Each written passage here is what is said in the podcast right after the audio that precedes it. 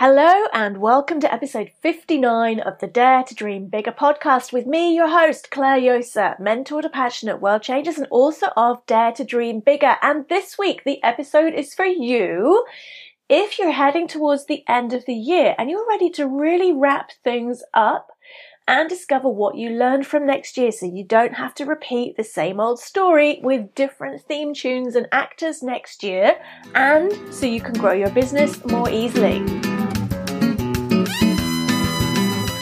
Welcome, and if you're listening to this episode when it came out, Happy New Year next week. So, one of the things I love to do at this time of the year is to look back at what I've learned. We also often look back at what we've achieved and whether we met our goals, but we don't always take the time to reflect on what we learned. And that can actually be more useful because it helps you to replicate the behaviors, the mindsets, the beliefs, the identity level shifts that created the goal success. And if we didn't succeed, it helps us understand why so we can make the shifts we need to make for the coming year rather than just setting another load of goals and hitting December and wondering what happened to them. So this process of reviewing what you have learned from the last year, I actually feel is equally, if not more important than looking at how you did against your goals. So the power of taking the time out for this is you get to clear out what didn't work and crank up what did. Can you imagine the difference that will make to your results in the coming year? Whether you're running a business or whether it's your career or whether it's a difference you're making at home or in the wider community. When you understand the bits that were genius and the bits that were grotty and you decide consciously what to take forwards into 2019 and beyond and what to release, it means you don't have to stay on that gerbil wheel doing the same thing over and over again and expecting different results. It's rumored that Einstein said that's one of the first signs of insanity. So whether you succeed or fail, there are always lessons you can feel grateful for, but you have to choose to find them. So here are five things I learned about growing a business this year, and I've been at this since 2002, but I'm still learning every day every week, month, and year. So, number one, the power of switching off social media to get stuff done. So, I don't know about you, but a lot of my business and work happens through social media. A lot of people connect with me through social media, and it's a mixed blessing. It's an amazing way to reach out to new communities, to really deeply connect with people but it's also a total time suck. And I've tried various things throughout this year, like one of the apps that limits your time each day to each channel on social media to just 10 minutes. And that didn't work. I just cheated to get around it, yeah? and I've tried going cold turkey. Um, last year, I actually did a whole seven weeks without social media, which was incredible, but I felt I had to go back in because of my business. So what I did this year is I looked at times where I knew I was going to be so busy, I was going to have to really concentrate to remember to breathe, let alone eat. And I consciously planned in switching off social media for a chunk of days to get stuff done. Most recently, I did it late November when my new novel, First Tell No Lies, had to get to print.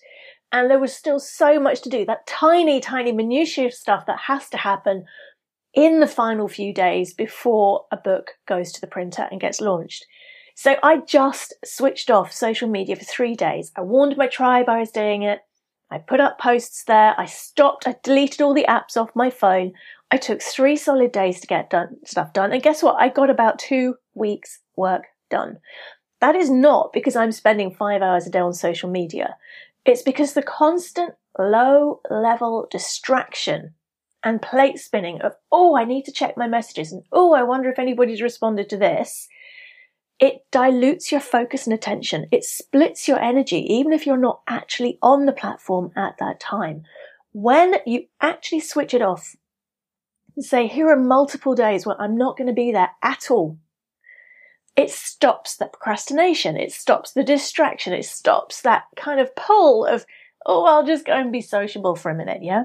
So that was learning number one is if I need to really focus and get some stuff done, it blew me away what I achieved in those three days by having made the conscious choice publicly to switch off and not spin those plates and not have that thought at the back of my mind of, I just wonder what's happening there.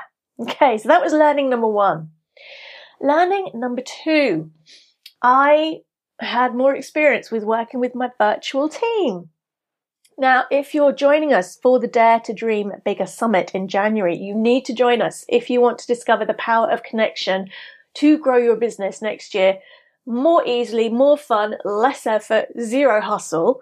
ClaireJosa.com forward slash summit. Go and grab your super early bird ticket now while they're still available. Otherwise, you're going to end up paying double, which is just complete waste. Come on, join us now. So, Penny Pullen has written a book called Virtual Leadership. She's somebody I really respect. She talks about how to get the most from your virtual teams.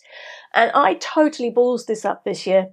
I worked with a virtual assistant for about four or five months, and it was somebody who came highly recommended. But actually, it moved my business backwards because I trusted the recommendation. And I started with this person at exactly the wrong time. It was only a couple of weeks before the summer break where I wasn't going to be online as much.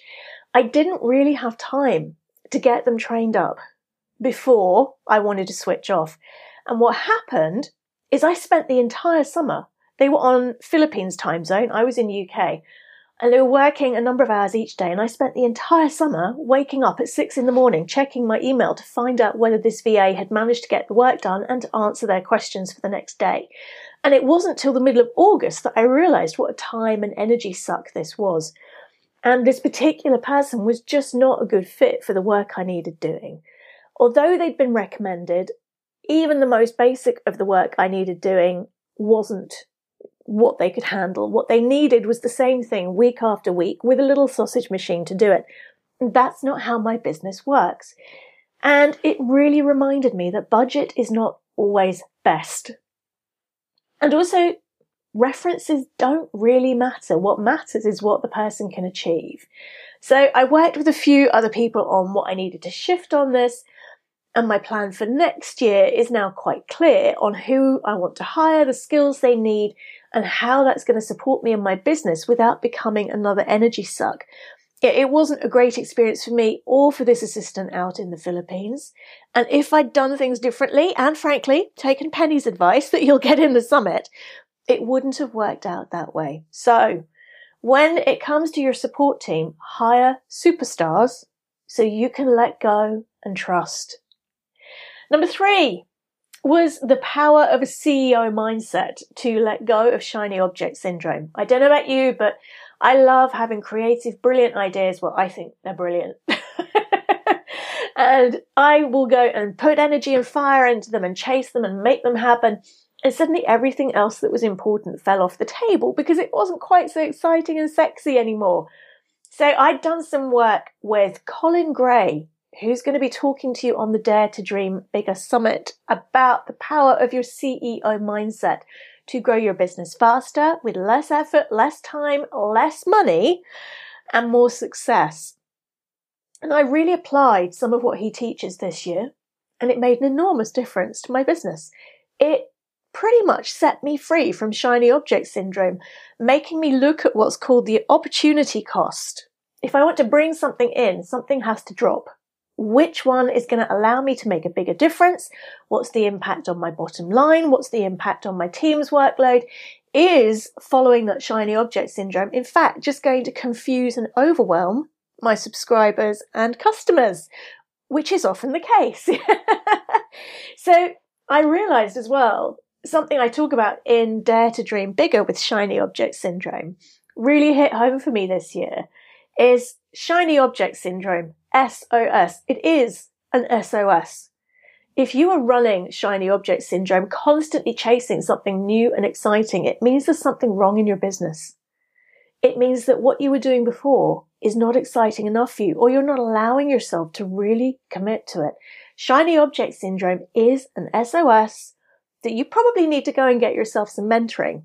Yeah, or at least get into a mastermind and find out what it is about your business that's not fulfilling you that means you feel the need to chase the next shiny, exciting new thing.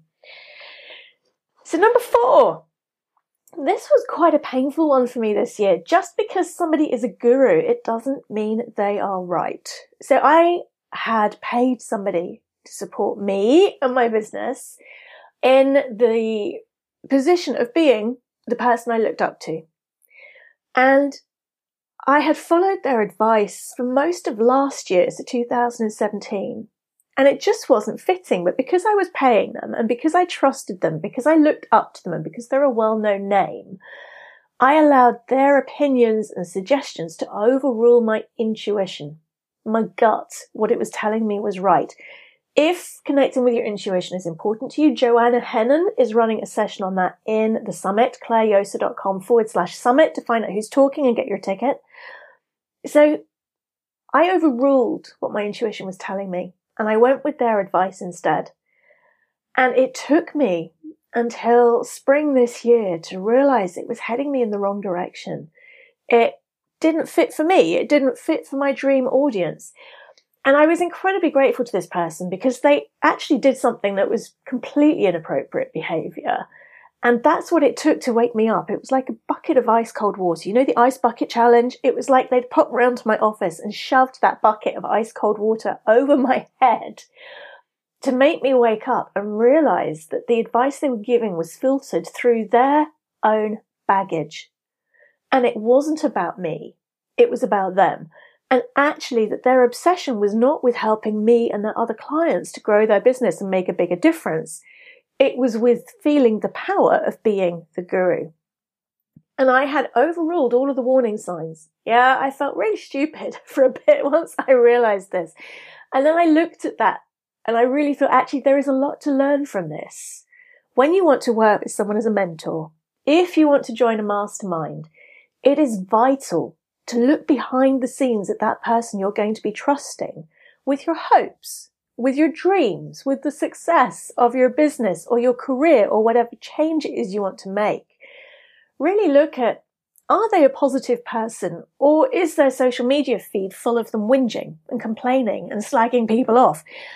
Are they somebody who's a really good, energetic fit with me? When I hear their advice, you know, if possible, get a trial session with them. When I hear their advice, does it feel like a sense of relief? Does it fit? Do I, do you sit there and just think, ah, yeah, that's it? Or does it feel like you're just papering over the cracks or having to change who you are to somehow meet their needs or their sausage machine? That's the mistake I made, which is embarrassing because it's something I tell clients all the time. It's why we have sign up calls to check that we're a good fit for each other before we work together because actually there are people that I won't work with because I'm not the right person for them and I'll find someone else that they can go and chat with. So that was lesson number four for me was just because they're a guru, it doesn't mean they're right. And I would add to that as well. Just because they've got a beautifully shiny social media feed, it doesn't mean they actually know what they're doing. I'm seeing such a rash again of experts with glossy photos, beautiful websites, high ticket programs who really haven't embodied the change they want to teach. They're not living and breathing it yet. They're still too early on the journey to make that level of difference. They haven't yet mastered it. And then beyond mastery, you need to be able to deconstruct what was critical in your success to be able to teach that to others. Yeah. A concert pianist does not automatically make a great piano teacher because their genius is so subconscious. They can't remember what it's like to walk in a beginner's shoes. So if you're signing up for somebody's program this coming year, make sure you do your due diligence, that they really are walking their talk, that there is substance behind what they're offering, and that they are a great fit for you, and that they are passionate about your success, not just theirs. My mentor this coming year perfectly fits that and has already helped me to create breakthroughs incredibly easily in the first few weeks of working together. I'm just chuffed. Can't wait. So excited for next year. Number five. So Jim Rohn talks about how we become the kind of person that, you know, we're the sum of the five people we surround ourselves with most. And one of the things I've done this year, which was long overdue, is releasing my addiction to over helping people in other people's Facebook groups. it gets you into a lot of trouble. You're only doing it because you want to help. And I'd also realized that I was hanging around in a lot of Facebook groups that I'd outgrown quite a while ago, and I was staying because of the people and the connections. And so actually, I was spending a disproportionate amount of my time helping beginners and intermediate people for free. And then wondering why people didn't see the need to pay me for my products and services from those interactions. I've realized and reminded myself about the importance of surrounding yourself with experts. Hang out where the experts are. You are an expert. Yeah. Make sure that if you're taking advice, it's from people who actually are that step ahead of you. There's a vet that we used to go to where we used to live who homeschooled his daughter. And my kids were really young at the time, and the whole idea of that freaked me out. Um, you know, I just, I love running my business and the thought of having the kids around all day, I just knew we'd end up killing each other.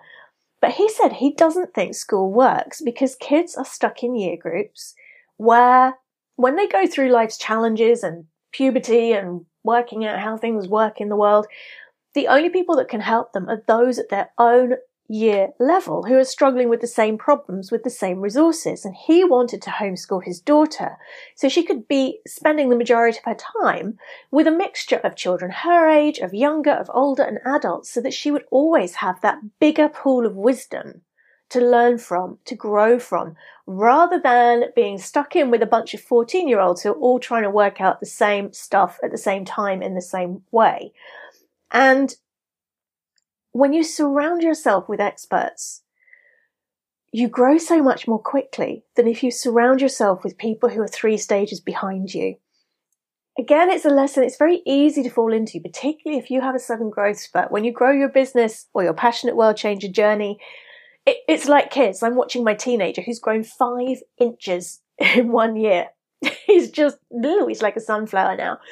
And growing your business is the same. It's not a straight line and you will suddenly make a leap.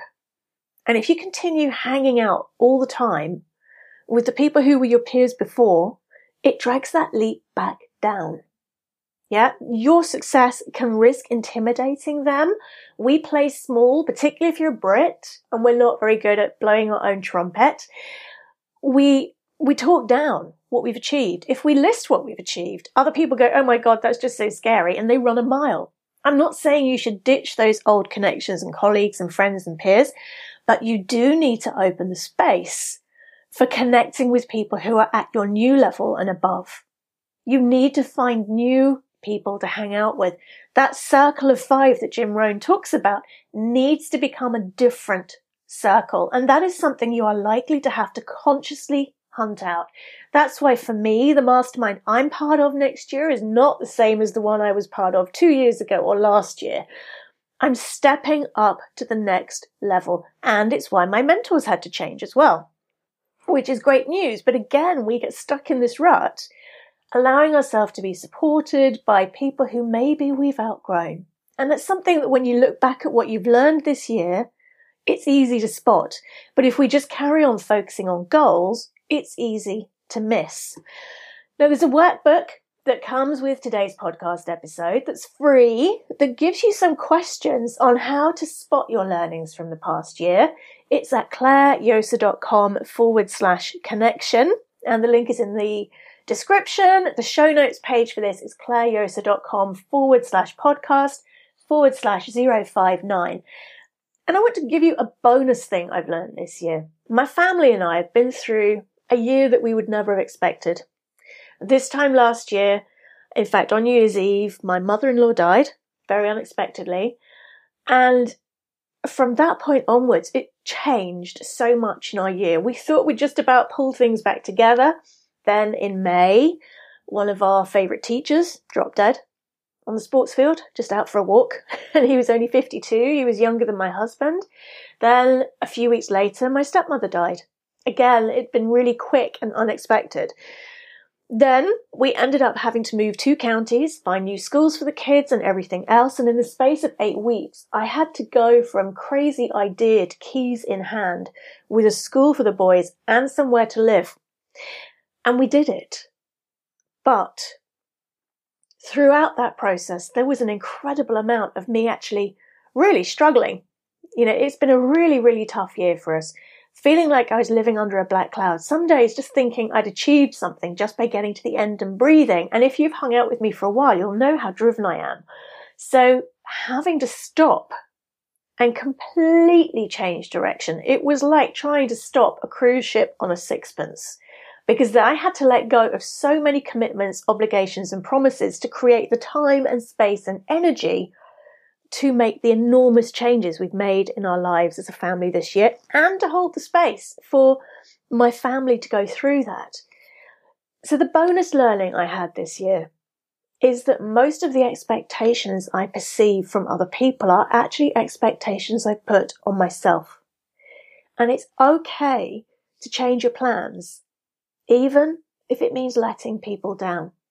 Because back in my engineering days, when I worked in factories as a lean manufacturing Six Sigma expert, if you had a machine that needed changes making or needed maintenance or had been running non-stop for too long, you would have a maintenance schedule. You would take downtime. You would stop production through that machine to do what the machine needed to allow it to keep producing at the best quality to keep your customers loving your product.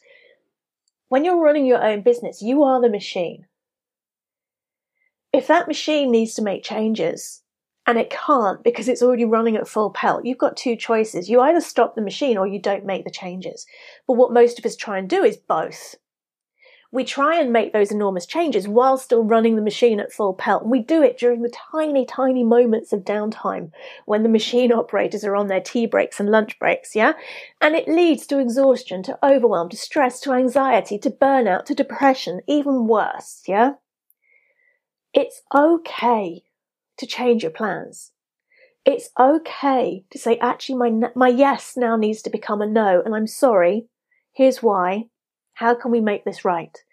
It's okay if you have to, to put yourself first, even if it means you perceiving that you're letting other people down. And most of the expectations that we feel we're working under that drive us to overwork come from inside us, not outside of us. So I hope you found that useful today. Today's tweetable is whether you succeed or fail, there are always lessons you can feel grateful for, but you have to choose to find them. Make sure you join me for the Dare to Dream Bigger Summit. If you're listening to this episode when it came out, you can still get the super early bird tickets, clairejosa.com forward slash summit. And I'd love to hear from you over at the show notes. What lessons could you learn from the past year? What's really worked for you and what are you going to do differently in the coming year? to make faster, easier progress towards your dreams. And I've got two bonus masterclasses for you in January. One on priming your dreams for 2019. The other is on productivity, procrastination and planning to really help you pull out what you need to do to create your dreams next year. If you want those, they are bonuses for the summit for Dare to Dream Bigger. So that's clairejosa.com forward slash summit to get your ticket. If you've already got your ticket, links to join us will be in your inbox. I'd love to hear from you over at the show notes, clairejosa.com forward slash podcast forward slash episode 059. And if you found this one useful today, please subscribe via iTunes or wherever you get your podcast and maybe leave a review. Let people know how it helped you because that's the best way to help more people find out about this podcast. And please share it with your friends, your family. And I can't wait to hear what you're going to go and create in 2019.